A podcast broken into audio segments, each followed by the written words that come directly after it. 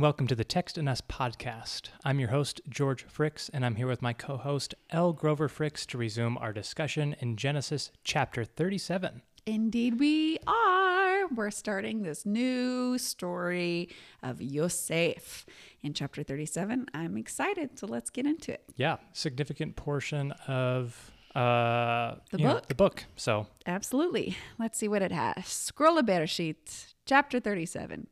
Yaakov settled in the land of the sojourning of his father in the land of Canaan. These are the generations of Yaakov. Yosef, 17 years old, was pasturing the flock with his brothers. He was a young man with the sons of Bilhan, the sons of Zilpah, women of his father. Yosef brought an evil, creeping rumor regarding them to his father. Yisrael loved Yosef more than all his sons, for he was the son of elders. He was for him. He made for him a tunic with sleeves that reached his palms. His brothers saw, for their father loved him more than all his brothers. They hated him and could not speak to him for shalom. Yosef dreamed a dream. He proclaimed to his brothers. They added more to the hating of him. He said toward them, Shema, please, this dream which I have dreamed. Look here, we were binding the bound things as if to make them mute within the field. Look here, my bound thing arose and also stationed itself upright. Look here, your bound thing surrounded her and bowed themselves to my bound thing. The brothers said to him, Reigning, shall you reign over us? Or ruling, you shall rule within us? They added more to the hating of him over his dreams and over his words. He dreamed again another dream. He told the story to his brothers. He said, Look here, I have dreamed a dream again. Look here, the sun and the moon and eleven stars bowed themselves to me. He told this story toward his father and toward his brothers. His father rebuked in him. He said to him, What is this dream that you have dreamed? I, your mother, and your brothers shall come to bow ourselves to you toward the land. His brothers were envious in him. His father guarded the word. His brothers walked to pasture the flock of their father in Shechem. Yisrael said to Yosef, Are not your brothers pasturing in Shechem? Walk. Oh, I would send you toward them. He said to him, Look, I'm here. He said to him, Walk, please, see the peace of your brothers and the peace of the flock. Cause a word to return to me. He sent him from the valley of Chevron. He came to Shechem. He found a man. Look here, he was wandering in the field. He asked the man, saying, What are you seeking? He said, I am seeking my brothers. Tell me, please, where are they pasturing? The man said, They have pulled up their tent pegs and departed from this, for I shemad them saying, Oh, that we might go to Dotan, two wells in Akkadian. Yosef walked after his brothers. He found them in Dotan. They saw him from afar before he drew near to them. They deceived within themselves regarding him to bring his death. They said, a man to his brother, Look here, this master of dreams is coming. Now walk, would that we could kill him and fling him into one of the wells. We will say that a female, evil living thing devoured him. We will see what will be of his dreams. Ruvain shemad and snatched him from their hands. He said, We ought not to strike a soul. Ruvain said toward them, Do not pour out blood. Fling him toward this well that is in the desert. Do not send a hand within him. This was in order that he could snatch him from their hands and cause him to return toward his father. It was when Yosef had come toward his brothers, they stripped Yosef of his tunic, the tunic with the sleeves that reached his palms, that was upon him. They took him and flung him into the well. The well was empty, with no water in it. They sat to eat bread. They lifted their eyes. They looked. Look here, a caravan of Yishmaelim coming from the heap of witness, their camels carrying spices, medicine, and resin, walking to descend to Mitzrayim. Yehuda said to his brothers, What profit if we kill our brother and cover his blood? Walk, we ought to sell him to the Yishmaelim. I would not have our hand in him, for our brother is our flesh. His brothers, Shemad. Men, merchants of Midian, crossed over. They drew up and brought Yosef up from the well. They sold Yosef to the Yishmaelim 20 silver. They brought Yosef to Mitzrayim. Reuven returned to the well, and look here, Yosef was not in the well. He tore his clothes. He returned to his brothers. He said, The child is not. Where shall I go? They took the tunic of Yosef. They slaughtered a hairy goat. They dipped the tunic in the blood. They sent the tunic with the sleeves which reach the palms. They brought toward their father. They said, We have found this. Scrutinize, please, the tunic of your son. Is it or not? He scrutinized it.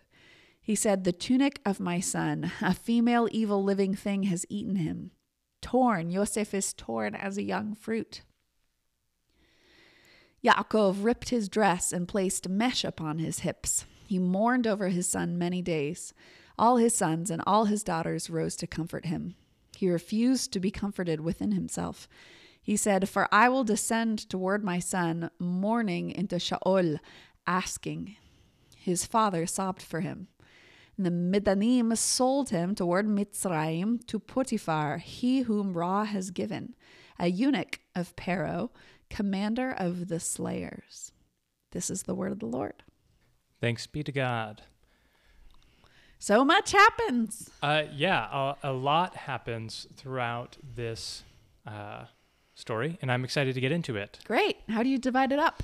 Uh, three sections here. Uh, part one is verses 1 through 11, part two is 12 through 24, and part three is 25 through 35. So, pretty even divisions there of the story. So, let's dive in.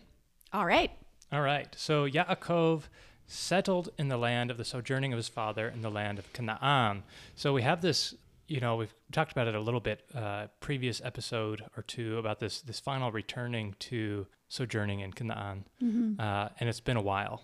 Yeah, um, there's been a lot going on, and this chapter, uh, interesting in that it starts out with this genealogy. Right. Which again, we haven't seen in this form in a while, right? We had the genealogy uh, for Esav right? right? But that was a little bit different. Right. Uh, this genealogy is more in the form that we've seen with the patriarchs, which is short and unusual. Right. So the teaching on that is that the the word, these are the toldot, the generations of Yaakov or whomever.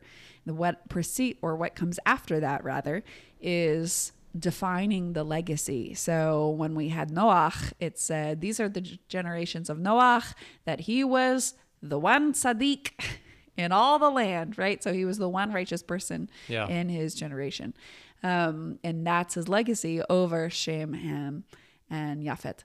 And so here, what is Yaakov's real legacy? And it seems like the biblical author is saying um, Joseph's life and how he maybe how he conducts himself within that is Yaakov's real legacy, which is an interesting proposition. It is interesting. And, you know, if you take that, right, the Joseph story is that reintroduction to Egypt mm-hmm. right? Which again, we haven't seen for a while since the beginning of the story with Abraham. Right. Um, so, if you're a fan of late authorship of the text, which would be very late, in my opinion, by the way, later than I am comfortable with. However, if you like a late authorship of the text, you're in luck in this story and why it gets so much time in the book of Genesis because the teaching about it if again you're comfortable with the late date, is that it's about how do we live when we're under empire? How do we thrive when we're inside of empire? during the exile. And so we see Yosef scrap his way along and become very successful, blah, blah, blah, blah, blah. Right. And um, that's the that's the supposition that's made um, for that dating. Uh, I again think that there is a lot of differences in the language between when you read something written in exile um, time and this kind of language amongst many problems. But if that's helpful to you or anybody else thinking about, oh, Egypt, this big empire motif, this big theme, it's come back. That is one frame of working with that. Right. And so we see Joseph here being introduced as a young man, uh, 17 years old, uh, which, uh, you know, is still an adult, so to speak, in this culture, uh, in this time period, but, it- you know, a young adult. right. Um, I Uh, mean, his brother calls him a child. Right. The rabbis kind of talk about this. He he how he kind of kept this youthful energy, which I think is kind of you know symbolic of younger sibling energy, right? That you see in large families. Um, As a younger sibling, I have no idea what you're talking about. right. So um, I think that's what's being hinted at here. And then it says he was a young man with the sons of Vilha and the sons of Zilpah, woman of his father. Interesting that it does not mention Leah Right. in that. Well, maybe the he didn't hang out with the sons of Leah. Totally possible, right? Rachel and Leah were both alive for quite some time. Yeah. Um, Yosef was alive for a while before Benjamin was um, came into the world, and his mom died. So maybe he was socialized out of like, don't really hang out with those boys. They're your competition for dad's favor. Mm-hmm. Yeah, that's But, uh, interesting. Kids of the concubines, ah, sure, whatever. Interesting. Yeah, potentially. I, I, I think that's a compelling theory.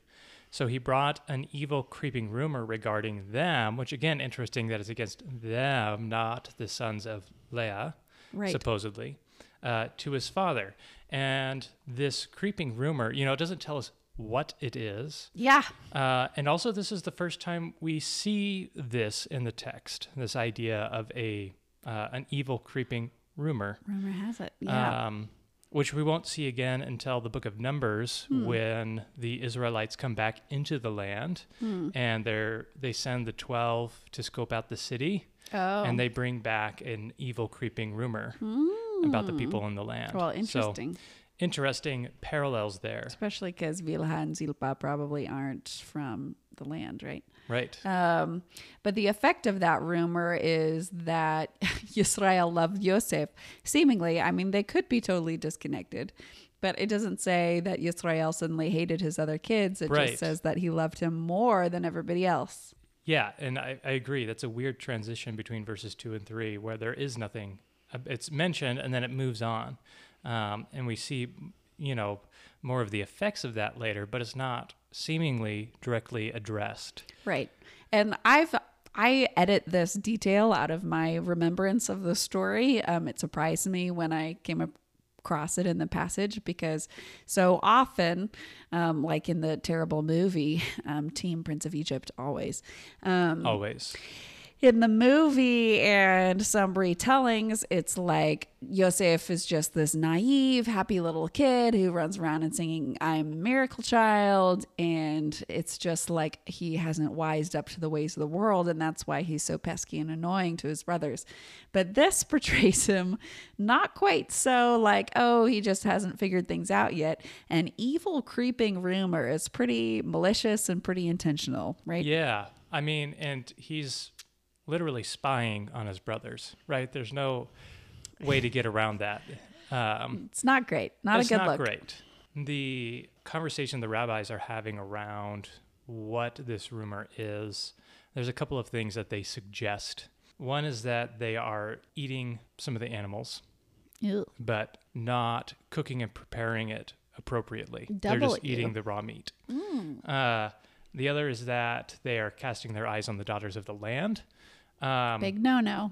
which is a big no-no and also interesting because of where they're at which the text is going to talk about in a little bit is that they're in Shechem Or they are going to go to Shechem. right so uh, interesting there and then the last one is that they are scorning the sons of the maidservants and calling them slaves when they should not be so Rude. that's their take Keep your eyes rumor. to yourselves, gentlemen. right um, Okay, well, interesting. I have Yeah. no idea. I have no idea what the rumor could be. Right. Um, but apparently it worked out for Yosef. It worked on Yisrael, which here the name gets dropped Yisrael rather than Yaakov. right So good job, Israel, I guess. I guess. Walking in his supposed true identity. right Um, and he says, for he was the son of elders.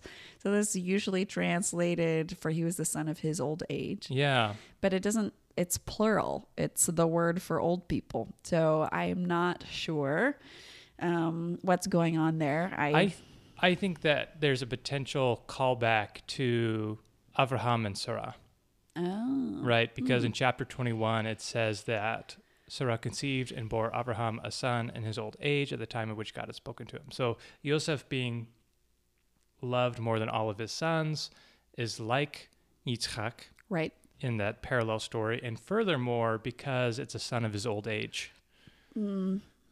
Right. So that would be the biblical narrator making the point that his legacy was continuing on that of his ancestors. Right. For better and for worse. Right.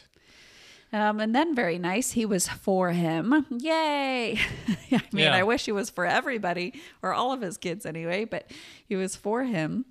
And then we have the mystical coat of many colors. We Some do. Saruman vibes. oh dear. um, so much for Gandalf. We're on. We've moved on. Um, so this word that I translated tunic, which sometimes I said tunic while I was reading, and I don't know why. It hasn't been used since the garments that God made for them in the garden, which I thought you would love to know. Um, Yeah, that is super interesting. ta-da! Um, and of many colors, not so much. Um, it says that it has long sleeves, so it says long until the palms. Um, which I think the reason everybody hates him for it is that that's clearly not a garment for hard labor. Labor. Yeah. um, which I guess imagining him with all the nice stripes accomplishes the same thing, but Well- it's also silly because it makes us imagine everybody wearing like gray sacks, which was not Yeah. the case. Um, they love the color red in the Bronze Age, lots and lots and lots of red dyed things. So Okay. we should um, not imagine everybody else wearing sad, drab little sacks. Right. Uh, I also see this as an interesting parallel between Yaakov and Esav, right? Because Esav is the one hunting and going out in the fields, and Yaakov was staying at home in the house. Uh, right. So, you know, definitely a, Continuation, yeah, daddy's boy which continuation. Yeah, well, Yaakov, maybe that was how he felt loved was by his mom, was Mm-hmm. not m- being made to go out in the field. So he's trying to do that for his favorite son. So we should all be better ancestors and stop modeling such bad behavior for our kids. Right. Um, the result of all this, however, is that his brothers hated him and cannot speak to him. Right, for shalom, um, for the peace of completeness. So they can't speak to him. I don't know whether that means they can't speak to him at all because of the brokenness of the shalom, or if it means they can't talk to him toward the goal of shalom because there's so much brokenness Right. and tension there. Right. But And he- that brings us to the dreams, which uh, Les Mis opportunity. um, we've seen dreams happen in the past, but this is kind of the first t- time we've seen dreams brought up in this way, in which these dreams are foretellings of the future, so to speak, right? And, and not necessarily ones that Joseph would know about, but he's definitely taking these and saying, check it out. Uh, in my dream, I was the leader. Right. So I want to take a moment to talk about misconceptions um, and then talk about whether this is truly an exception or not. Because when we think about prophecy, thanks to either bad exegesis or theology and Hollywood or some mix of that, we tend to think of prophecy as being a future oriented thing where God says what's going to happen. But so often, uh, the word navi just means a dripping from God. It's about Yeah. what is happening right now. And Yeah. so that shapes the way we read the prophets. But that's also the case in these dreams. Like the last two dreams that pop to my mind that have come before this are par- poor Avimelech hearing, hey, Yeah. just letting you know, Abraham has gotten up to some shenanigans, or not Abraham, Yitzchak. I don't remember which one. Uh, and then the other one that pops to mind is Lavan. And he says, Hey, don't do anything stupid. It can turn bad real fast. So don't do that. Right. Um, again, those are very present tense. So I think it's possible to read these as him saying, um, not someday, um, which is easy for us because we know the end of the story, but pretending we don't know what happens at the end, he could be saying, This is what's going on right now. Ha ha ha ha ha. Interesting. you Okay. guys are bowing to me because I don't have to do any of the work. Um, uh, so you can read it either way, I think. And Right. they take it, uh, y- you know, verb tense is also a little bit flexible in the text. Um, and the Masoretes, who came much later and were not inspired, in my opinion, um, try to give us a little bit more concrete guidelines on when to read something as future or past. But like when the brothers say reigning, you shall reign over us, or ruling, you rule within us, you can read that in a couple of different tenses if you play around with it. So things are nebulous.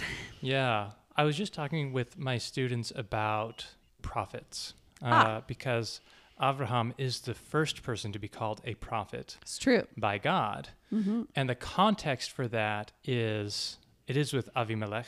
Um, and God tells Abraham to heal, pray and heal them.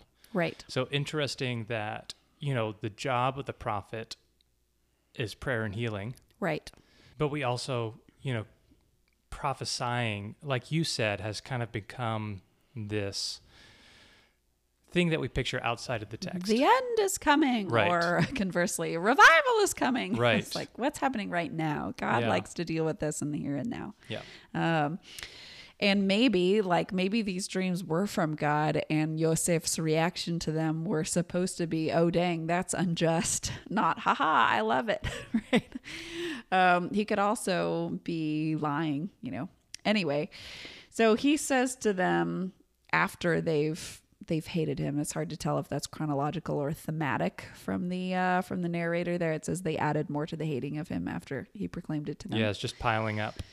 Right. So he says, uh, We were binding the bound things as if to make them mute within the field. Look here, my bound thing arose and stationed itself upright. Look here, your bound thing surrounded her and bound bowed themselves to my bound thing. So, first off, that's long and an unusual translation, but It is. it's probably sheaves. I'm, you know, uh, but the word just says bound things. So I left it there so that we can have all the fun, or somebody else smarter than us can have all the fun in the world.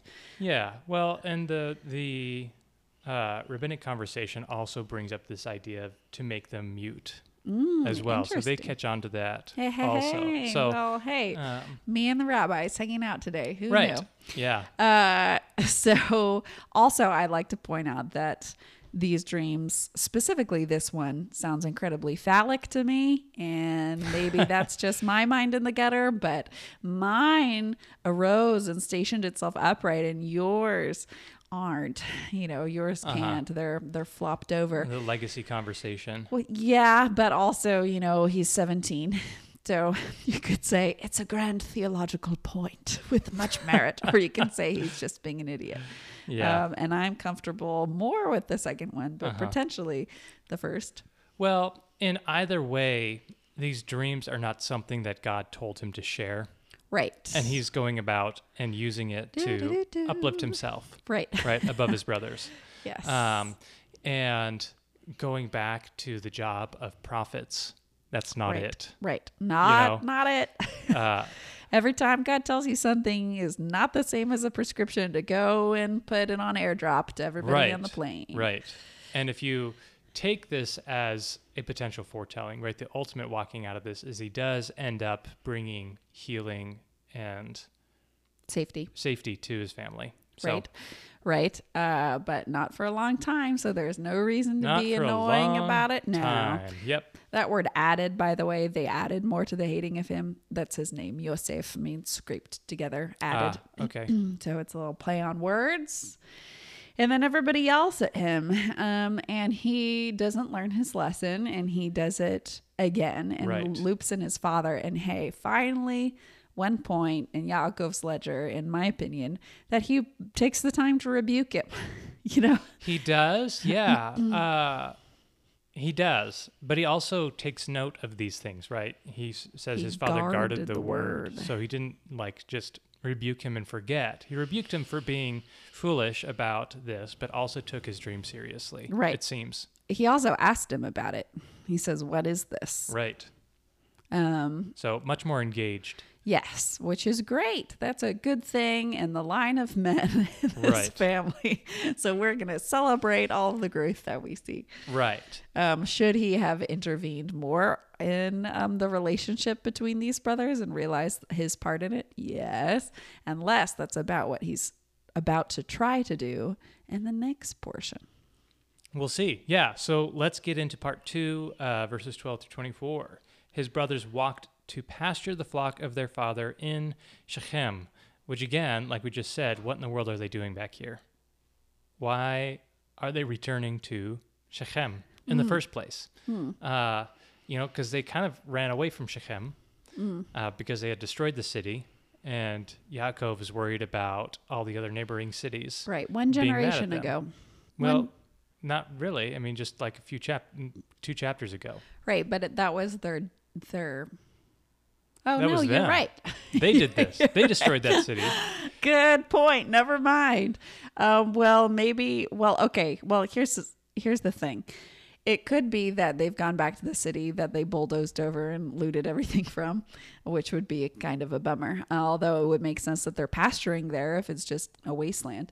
Um, but Shechem means shoulder, and sometimes the text talks about geographical features, um, like the shoulder between two mountains type thing. Okay. And so it's always possible that it's not specifically they're walking to the city state Shechem um, that got ruined. Um, but maybe they are, and it's a good place for pasturing now. Or maybe it's the area around it and not actually within the walls.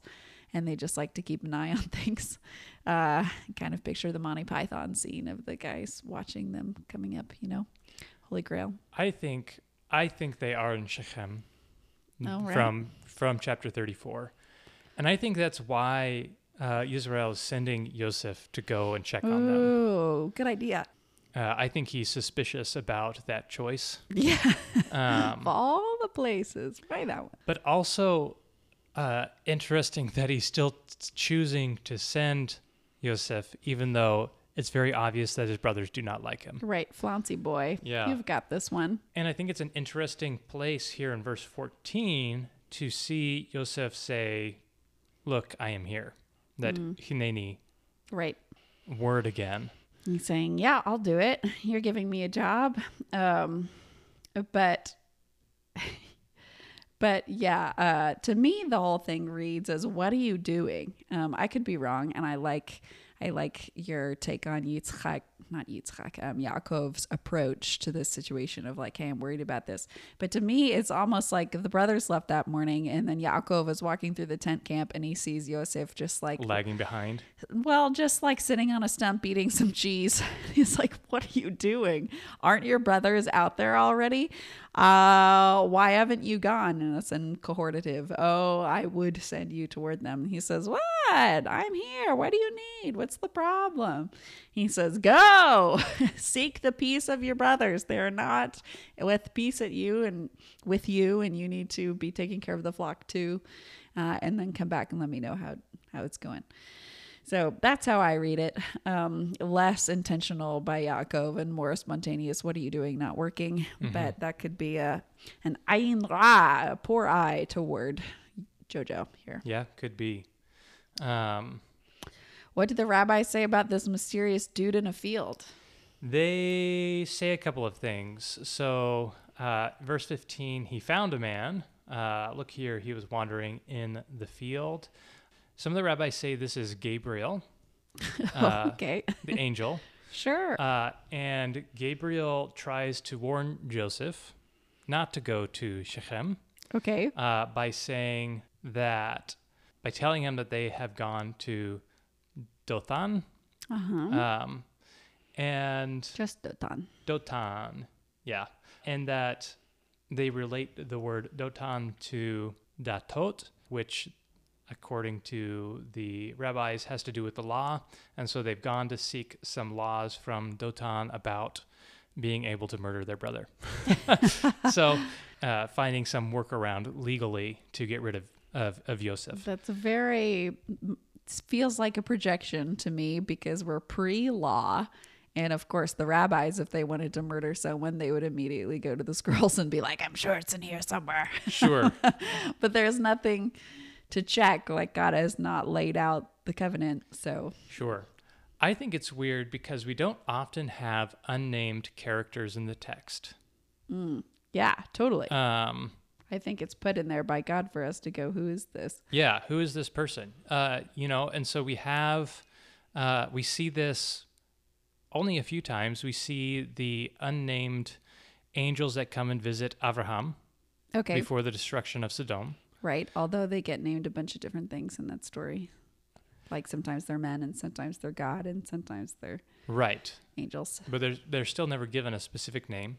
Uh, and we also see the the man who wrestles with Yaakov in chapter 32, who is not named, uh, even though Yaakov refers to him later as God. Right? There's still that that mystery there of is this an angel? Was it Esav? Was it God? Uh, it doesn't specify. So some instances there where we don't see the person named. I think this more specifically relates to the Cove story uh, because it's a singular person.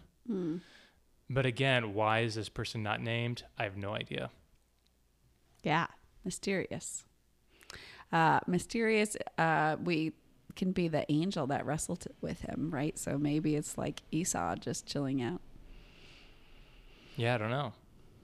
Send us your ideas. Yeah, we don't yeah. have them. We don't have one. if you have a teaching, fill us in. I couldn't find anything, and I did spend some time looking. It's just you know Hard. there was there wasn't a lot Who's this that I could bro? find. Yeah, so Okay, well, here's my thing about Dotan. So, Dotan uh, has been continually occupied since the Neolithic era. It's always nice when we can say for sure that we know a place existed in oh yeah, that's super interesting. Um, and I've always imagined it as like a field that happened to have wells in it, right? Because they're pasturing.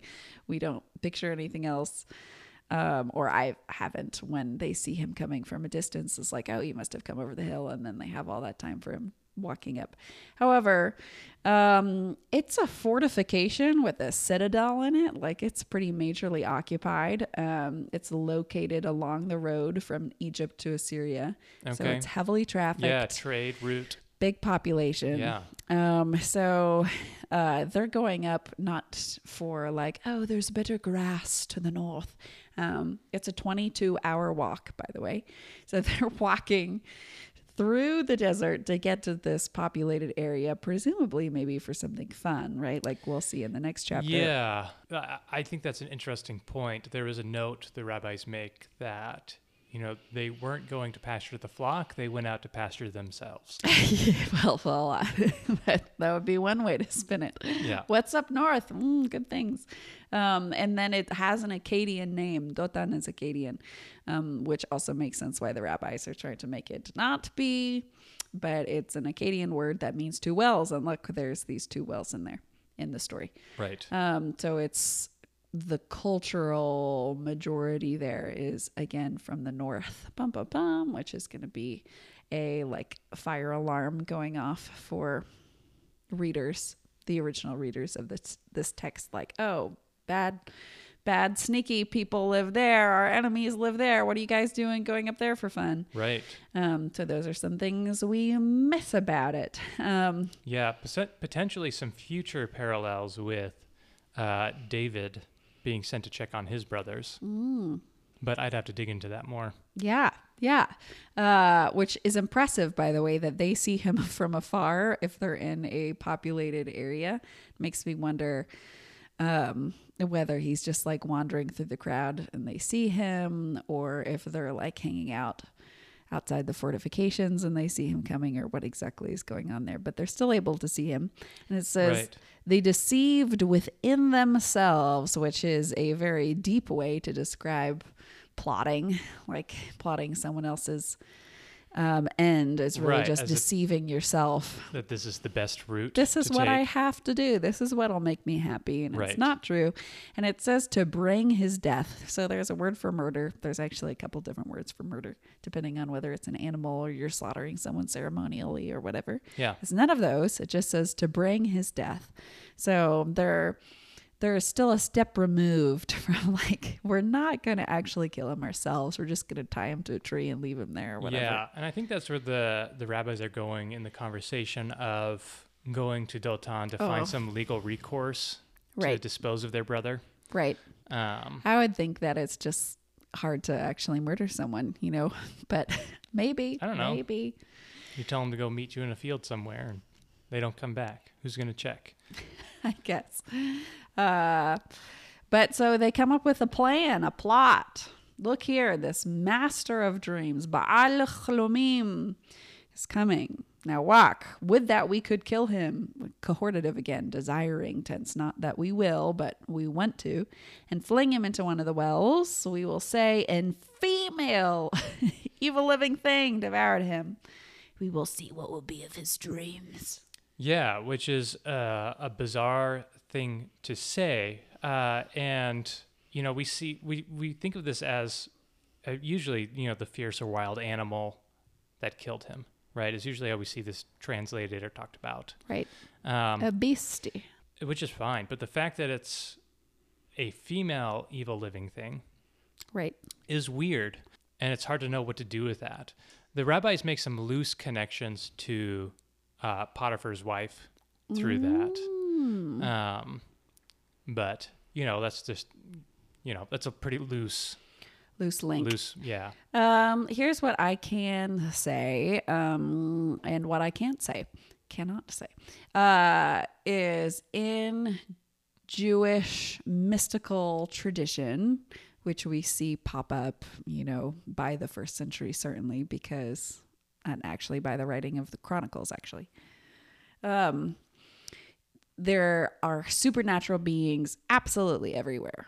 Everywhere. Like they talk about the air you breathe probably has a spirit of some kind. In it. okay, Very um uh, an alive imagination and a, a living a living spiritual realm that we're in here. sure, yeah. Not just viewing things Cover your mouth when you yawn because there's yeah, a yeah. right. You don't want to breathe in a demon. Um, and in that tradition, there are specific spirits that are female and scary, right? Lilith being the one that everybody knows about. Sure, Adam's first wife, vampire, all the all the good stuff. Um, that's a different story for a different time. However, I don't know how far back that tradition really starts because so much of our knowledge about that is oral, right? And so we see it certainly show up in the Talmud and the Mishnah and all these other places, but it's hard to nail down at the time of the writing of the text unless you're team late, then happy day congratulations you are in the clear. Um, that could be somewhat of what they're talking about like leave him in the well and then a evil yeah, spirit will come and get him. Um, however we don't see that show up in most of tanakh except for the fact that angels and seraphs which are snakes and um, cherubim are kind of running around and we just have different categories for those so we go oh yeah sure uh-huh and then there's a cherub cool um, and we don't think about the fact that that's a supernatural being just chilling out in, in the world. So that's a possibility. Or they're talking about a animal and it's female because it's like the mama bear is going to protect her baby bear. And so Hmm. they're scarier. I don't know. uh-huh. I don't think of mama bears as being evil, but but that's also a possibility if you are you know very concerned with getting out of supernatural land. I don't know you in your life. yeah. I know you, George, but Well, yeah, you do, listeners. yeah.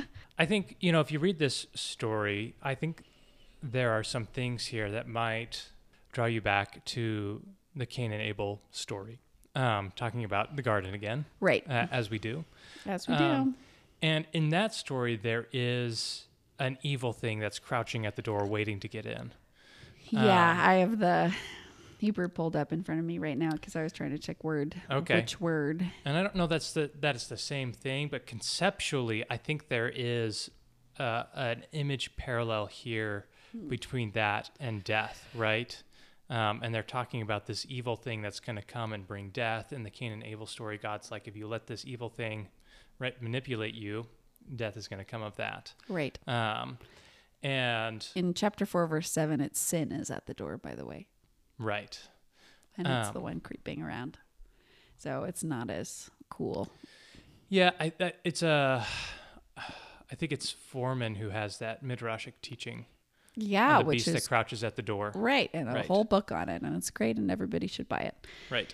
Uh, um, but you know, we see this language around striking a soul, pouring out blood right. And they're about to try to murder their brother, Yeah. basically. in a field. certainly you can't get away from Cain and Havel in that context. Right. So, but Ruvain tries to interfere. Yeah, we see an unlikely uh, Here, our hero. hero. Last time we saw him, he was sleeping in with his stepmom. So Yeah. it's he's gone uphill. Right. Uh, and he's he points out we ought not to do this thing, and this is a this is a callback to the uh, Noachic covenant, Hmm. um, to not murder. Right. Right. Generally a good thing. Um, I also would like to point out, even the translation, we ought not, not to strike a soul, that kind of sounds like a Southern American um, idiom, like, oh, he wouldn't hurt a fly, right?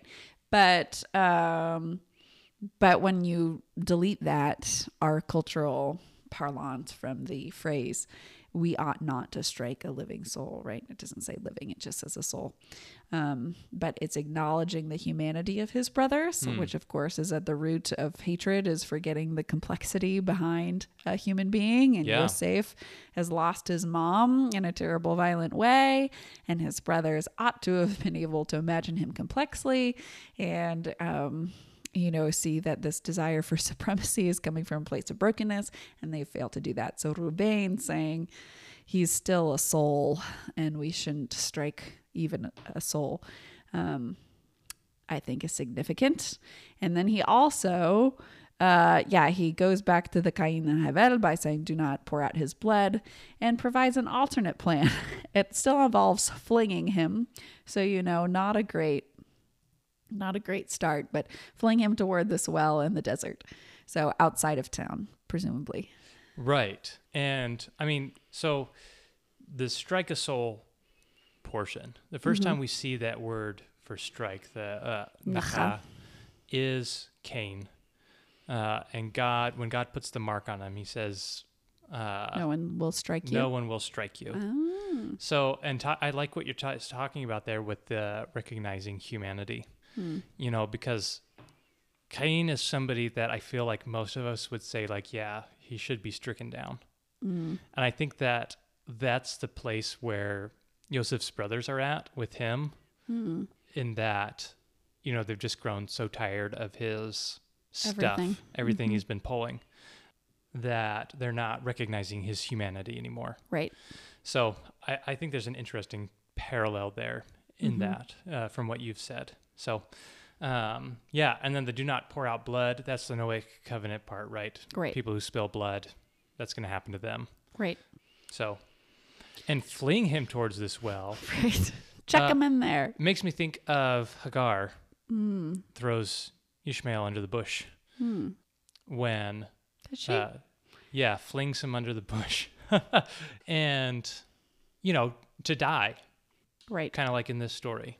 Right. So Which again, Team Hagar might have been because of Egyptian mythology of the way that he's hoping for resurrection for him. Um, not so much what's happening here. not so much. Uh, yeah. So he's and the text so helpful whenever it tells us people's motivations. If only there is a little commentary going the whole time about people's motivations. But this was in order that he could snatch them from their hands and cause them to return toward his father. Hmm. Mm-hmm. Uh, the rabbis say this is why he's given the first portion of land when they come back into uh, Israel. Well, he is the Bechor, so, so he should also well, you know, but they call that into question with the previous story. Right. So, Right. um, Valid. yeah. So there's some redemption here for sure that's recognized. Right. They strip Yosef of his tunic, the one that was irritating them so much. I can't read anything about stripping him of his tunic without immediately thinking of Jesus. Um, you know, analogy there. Yeah. Um, and they fling him in the well, which, by the way, the stripping him is not part of Ruvain's plan. Um, but it is nice that they put him, they didn't make him swim in there. So there's that. Yeah. Uh, the rabbis say that the, the two wells were dry, but one of them had scorpions in it, and that's the one they threw him in. Dang. um, So, Rough. Uh, and just a reminder for all of us, including me, I always picture the wells as looking like they do in the beginning of Snow White. oh, yeah, the big, deep pit. Yeah, with the nice, well, not even bucket on a rope. necessarily deep. Just that would be more. Um, what is it? The the mice movie, the mice Disney movie, where the little girl is sent down and it's totally harrowing to find like the diamond inside the well. You Oh, man, this? what was that? our childhood defined by child labor and scary ladies on crocodiles with huge false eyelashes. the The rescuers. rescuers. There it is. there it is. Source of nightmares. Um, so it's not that. It is rather a That whole era of animation is a source of nightmares. Let's be real. I don't know what was going on with those animators during Um, that time. you can't protect kids from real life, And in I real guess. life, maybe you'll be a victim of child trafficking and made to pick diamonds uh, from wells. Okay. We've gotten off track here. So, a reminder that these are cisterns. So, this is a whole bunch of stairs um, and a huge cavern at the end, basically, rather than a hole. Um, which, by the way, when we were in Yisrael with Marty, there were scorpions on the stairs. That's true. We saw the scorpions in the cistern. there we go. We know what that's like. Yeah, maybe it was the same one. Well, Bum, you know bum, what though? That scorpion saved us from having to walk up and down the stairs a bunch. Right. So but we're not here to ruin Marty's teaching, so no more.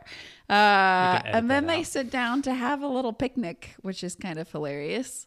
Like, ah, don't we all feel better from sticking our brother with a bunch of scorpions? And have have a nice meal, and they look a caravan specifically of Yish. Wow, Yish. yee yee. SNL skit Timothée Chalamet reference. Okay. Yishmaelim coming from the heap of witness, which I think is a very interesting way to frame that. You know, this treaty between these two people who didn't get along is why we have Gilad. The heap of witness comes from Lavan and Yaakov not Yep. getting along, but them saying, okay, look, you won't come this far and I won't come this far. And it's kind of this reminder that things are not as they should be, that there are conflict resolution tools they could be using, and then that it's from the legacy of Yishmael is also a reminder of that. Like these guys are your brothers, and you should all be one, one big happy family. But Right. alas, a reminder of the legacy that's continued to be broken generation by generation. Um, yeah. So they have a slight change of plans Yes, as they see this mass fortune before their eyes. right. A whole 20 pieces of silver. Ooh, Um, has gone somewhere. By the way, he's Yeah. not there anymore. Well, yeah. So there's an interesting uh, midrash on where is Ruvain. Ruvain. Um, and stealing someone's stepmom again, Well, swiping on Tinder. So uh, some of the rabbis say that he's gone back home because every so often they have to send somebody back to report. Um, interesting, but I think that's uh, you know I don't know if he was doing that, then why would they need to send Yosef to go check on them? Right. And also, Unless they think he's dishonest too. But it's hard to imagine him being like, Good job, everybody. We put him in the well. All right. Off I go to walk 21 hours the south right, and then 21 hours back. And that's when you have a road to walk on. So it's, Um, I'm sure it's more than that. Yeah, I mean, so um, Fohrman talks about uh, uh, a teaching by Rashbam Mm-hmm. uh, here that Ruvain is here the entire time. He's Oh. not gone somewhere else. Mm. Uh, and the reason that uh, he says that is if you look at the pieces in the narrative. They sit down to eat, Okay. probably not right next to the well because Joseph is in there screaming. right. Uh, so they go off a little ways to eat. mm-hmm. They uh, see this caravan and come up with this plan. Mm-hmm. And so it's likely that Reuven's, uh, first thought is, okay, crap, I got to get Yosef out before the caravan gets here, right? Mm. So his plan has been bumped forward a little bit. Right. Um, and so he's there. He runs back Ah. go check on Yosef's, right? So you got to kind Mm-hmm. of align the story here. Sees that he's gone Mm-hmm. uh, because the merchants of Midian have come up that they didn't Snatched him. see, Mm-hmm. snatched uh, Yosef. So he comes back to his brothers over the hill uh, and has the the scene of him tearing his cloak and saying, "What am I going to do?" Right. Um, meanwhile, the merchants of Midian go and sell Yosef to the Ishmaelites. Rather Shakespearean comedy if it wasn't, you know, about human trafficking. Um, but I can definitely see that. So Rashbam is in the line of Rashi, by the way. Yeah, grandson, I think. Mhm. And he is um, usually pretty annoyed by whatever fantastical things that his the family that he's married into. He's not the actual son; he's a son-in-law. Well, that's rude, but he's not his grandson anyway.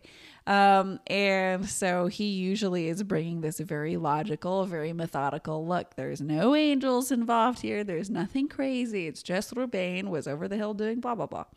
Um, so that's within his character, but it's always fun to know those different things. He tends to be salty. Um, so if that's you out there hating all the supernatural explanations for things, go read some Rashbam. Right. Um, and if you think that that sounds like a buzzkill, stick s- stick with Rashi, Yeah. the OG. Yeah. So, verse 28 men, merchants of Midian crossed over.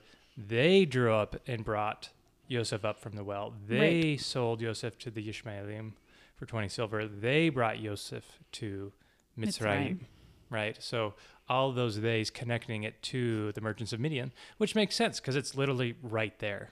Right. Right after them. So, uh, one of those things where we often gloss over the detail Right. um, uh, because of our preconceived idea of how the story is going. Right. Also, the word spices uh, comes from the word for stricken, which makes sense of, Okay. because of how you make um, how you make spices. But if you're tracking all of our Jesus pictures, we've got stripping, we've got chucking, we've got um, strickening. That's a joke. That's not a word. Um, but also, we've got this big stone over the cistern, right? Because that's how you open open up Mm, a cistern. right. And these different people rolling it away. Yeah. Um, if only they had Yitzchak there to roll it away for them. Right. So there's your Easter sermon, somebody. Yep. So uh, they uh, the merchants of Midian sell him for 20 silver. Right. Ruvain returns. Look here, Yosef was not in the well, right? So that order, right, is he he points out as specific because if he had returned before, right, the brothers would be. He was just with the brothers, so the brothers Right. couldn't have gone and sold him before he got there. So uh, he tears his clothes, which this is the first time we see somebody doing this Oh, um, this tearing of their clothes. Uh, and it was hot out. yeah, it was hot out. Um, I think it's interesting. I was looking at, Or you he know, was the different. super buff and he just flexed. That's definitely what happened. um, he got down on his knees and did like the Arnold arms out, flex, shaking yeah. fist pose, and flexed, and then just kind They of just shredded, shredded. his shirt off his body. One hundo p. Okay, what were you about to say? Oh, I was going to say there was this interesting thing about the robe that Aaron wears. Um, specifically is made so that it can't be torn Ooh, from the collar. no matter how buff you get. No matter how buff you are, you can't tear this robe. Wow. Um, And he has to Oh. wear it because if he doesn't and goes into the presence, then he dies. oh man. So it's this interesting connection between death and this ceremony of ripping your clothes when something tragic happens and the fact that he can't do that i think is Mm. interesting Yeah, also says something about the heart posture of the high priest that Yeah. they are not allowed to lament in such a way. right That's really that's really really cool. yeah I'm here for it. Um, Can't get too buff as a high priest. Yeah, You heard it yeah. here first. Aaron was the most jacked person to ever live. uh, yeah, Gains for days. gains for days. Uh, only milk. leg day. Yeah. Only like oh no. oh dear. Okay. Um, So he's gone, and the brothers come up with this new plan because all they have left is the cloak. Right. Well, first Ruvain says, by the way, the child is not. Um. Yeah. Well, from his perspective, he just disappeared, Yeah. right? And his response is, Where shall I go? Which I think is very interesting because he knows what this means for his status as Bechor. Like, I'm Right, supposed to be the leader, I'm supposed to do all this stuff, and now you want me to go back home to my dad? I don't think so. Where am I going to go? Um, so then they come up with this plan, potentially in order to help you, uh, Ruvain. This Right. might be a response to, oh dang, we didn't realize that you would be in trouble. Yeah, Um, maybe. They slaughter a hairy goat, another Asav reference. Asav reference. They dip it in blood and they send it back to dad and they say, scrutinize, scrutinize, please. Um, that word as a verb means to scrutinize, but it's the root nachar, which also means uh, an out of towner, a foreigner. Um, so it's they're saying, they're Recognize it. treating Yosef as this outsider, right? Um, okay, right. And so they're asking, do you recognize it? But they're saying, look closely. What do you think has happened here? Right. Uh, which again, if it really was rainbow and shiny and sparkly se- sequins like it's always portrayed, there wouldn't be a lot of scrutiny necessary. Yeah, be instantly recognizable. Right. Um, so he does, and he immediately jumps to a female evil living thing. Yeah. they don't even have to tell him this. He's They just instantly She's there. like, the spirits, dang it. right. Lilith is running around. Apparently, um, Yosef is torn as a young fruit. So this uh, tearing picture is like if you're taking fruit from the vine too early type thing, um, which is something that we see in his blessing way later. Mm, Spoiler uh-huh. alert when he um, talks about his blessing of Yosef. Yeah. So he also tears his clothes. He- Specifically, his dress, Right. George. Don't delete out the fact that all the men in Tanakh wear dresses, and dresses are cultural. He ripped his dress and placed mesh upon his hips, Yes. which uh, I'm not familiar with that tradition. Let me tell you about it. As I'm, I'm picturing like net netting. Netting. Yeah. Yeah, Pretty like close. netted stockings or something. Yes. Got to cover up somehow. You're It's right. uh, it's uh, um, Sean Astin and 50 First Dates. You know, he's got that mesh tank top. oh, yeah. yeah. yeah. It's just big That's what he has underneath energy. the dress. He's never nude. No. Um, okay. So I've always pictured potato sack. Um, however, the which isn't hugely far away from the truth, but I always thought that it had to do with like you want to look ugly. It doesn't fit when you're grieving to look fancy, and so you want to make yourself look ugly. Um, kind of like the scene in a show that you haven't seen. Never mind. For Yeah. a different time. Uh, oh yeah, I get that reference. Yeah, good job. Okay. So the root of the word that we usually translate sackcloth um, has to do very specifically with the fact that liquid is able to run through it. And I'm making a gross face right now, but if you think about agriculture first before thinking about um, Yaakov, that's helpful because you don't want moisture to get in your grain and then rot your grain Oh inside sure, you want it to be able to move through. Right. To drain out your your uh your grain stays dry. Huzzah, it doesn't get moldy in there. So the idea, I'm pretty sure, is kind of like the opposite of a diaper, an adult diaper. That you're grieving, you don't have time for basic functioning. Yeah, this is all you're doing. This is all you're doing is you're sitting there and you are mourning for seven days. And so um, you're not going to get up from doing that, which is gross. But it also specifically says upon his hips. And I also think that is Right. evocative of what I'm talking about because it's not around his shoulders or whatever. So, yes, um, you know, a sad fishnet stocking situation. Right. So he mourned over his son for many days. All his sons and all his daughters rose to By the way, him. more than one daughter Yeah, the left rabbis out of the genealogies. the rabbis say that it's not because he had more daughters, but it's because he considers the wives of his husbands as his daughters. oh well, that's nice. Um, I thought you were gonna say like his wimpy sons or something. no, Oh, like Uh, rabbis. he refused to be comforted within himself. He said, "For I will descend toward my son, mourning into Shaol. Sheol, uh, which is a first mention. Mm-hmm. So first time we see this, and it's this is something that's a I, I you know a frequent conversation, I think in in a lot of Christian circles around what in the world is this. Or it's not, and it's just hell. Deal with it, George. Well, that's what I'm talking about. that's the frequent conversation. Is this hell? Is it meaning just in the ground? Is I think is a common interpretation. Like, Right, what are the they talking about here? You know, is it just their cultural understanding of death? Um, Right. So people can go and read, save yourself some time, go and read the Wikipedia article called Sheol. Um, but what's interesting about it and what makes it seem like it's not just the grave, right? Which I'm presuming he's speaking colloquially anyway, but um, here are the reasons that it seems dubious to just translate it the pit, i.e., the place you'll be buried. First Okay. off, people aren't buried in pits, they're buried in cliff sides, but whatever. Um, okay, so these are the texts that make that seem sketchy. Um, Korach and his rebellion. The ground opens up and they're swallowed into Sheol. okay. Um, it's also before I start going through these, it's also called the place of asking, right? Asking Sheol um, is just the word for ask, and so you can say those are the mourners by the grave asking God to do something, but it also makes it seem like there's something more going on there.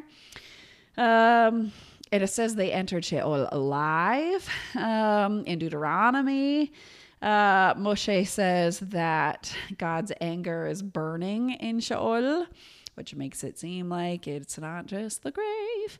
Um, First Samuel talks about how God takes souls to Sheol, and it sounds to my Greek brain, you know, off a lot like crossing the river.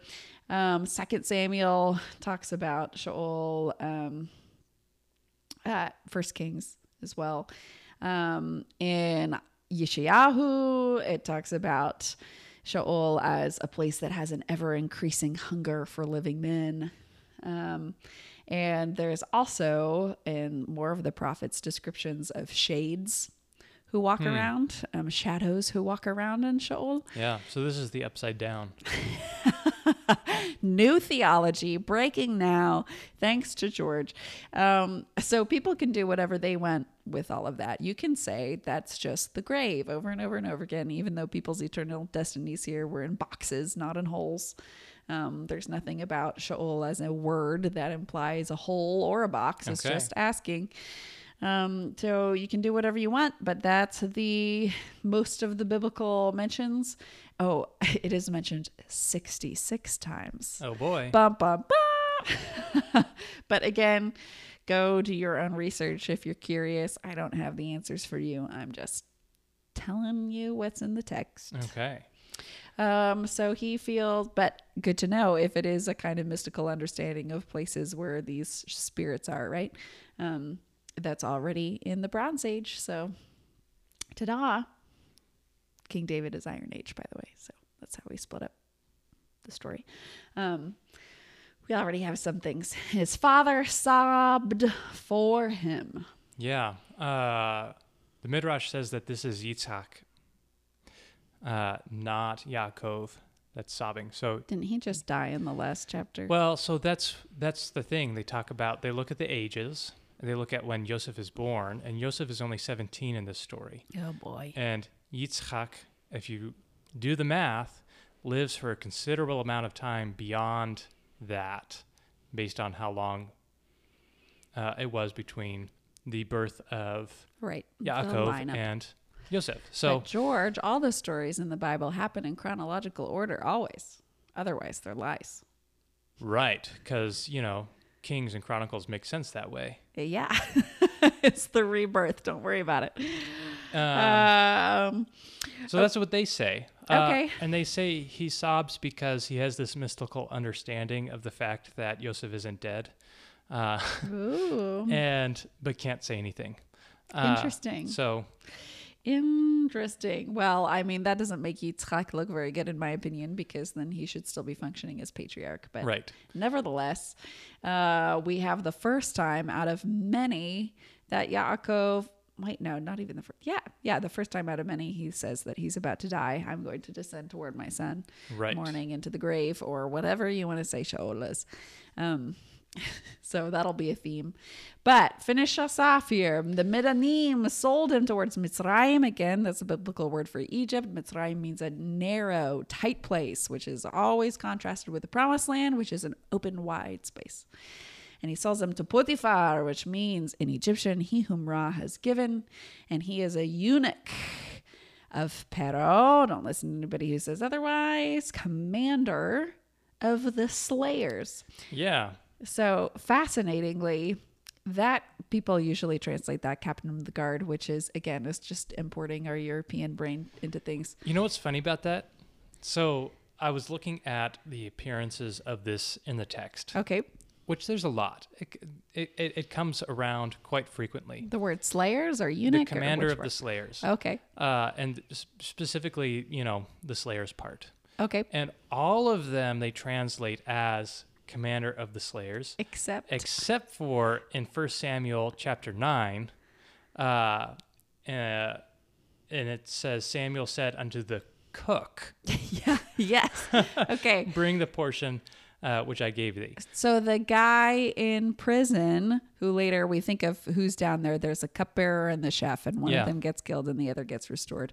The chef is the same word, and so Pero, this uh, Potiphar rather, could be the head chef, Which would be Which- interesting. which would be interesting. It would make sense why he has a chef in his prison. Um, he could also be the commander of the executioners, right? This is the word I talked about all these different words for murder. This is one um, that has to do with like ritual slaying. So he could be the head executioner. He could also be um, the head of an elite fighting force with all the slayers. you know, That's great. can def- decide how fanciful you want to get. Um, but also, it means that the chef who's down there, you could also do the same thing. That chef could also be an executioner, or he could also be a, you know, I mean, we definitely make him out to be a chef. we do.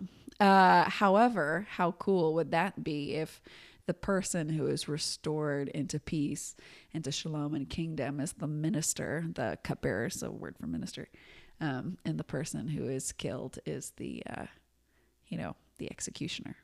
Yeah. prophetic Jesus stuff. Uh, or, you know, they're all cooks. They're all cooks. He's away because he's putting on a lovely Thanksgiving feast. All right, that's been chapter 37. Yeah. Great chapter. Super fun. yeah, I mean, maybe it shouldn't be when we're talking about this much familiar, familial brokenness and, you know, human trafficking. But there's a lot to get into. Um, so I normally say send in your questions and thoughts to algorithmfreaks at gmail.com. But when you're listening to this, I'll probably be on maternity leave. So I probably will not answer you for quite some time. You may still always send them in. Uh, that is up to you.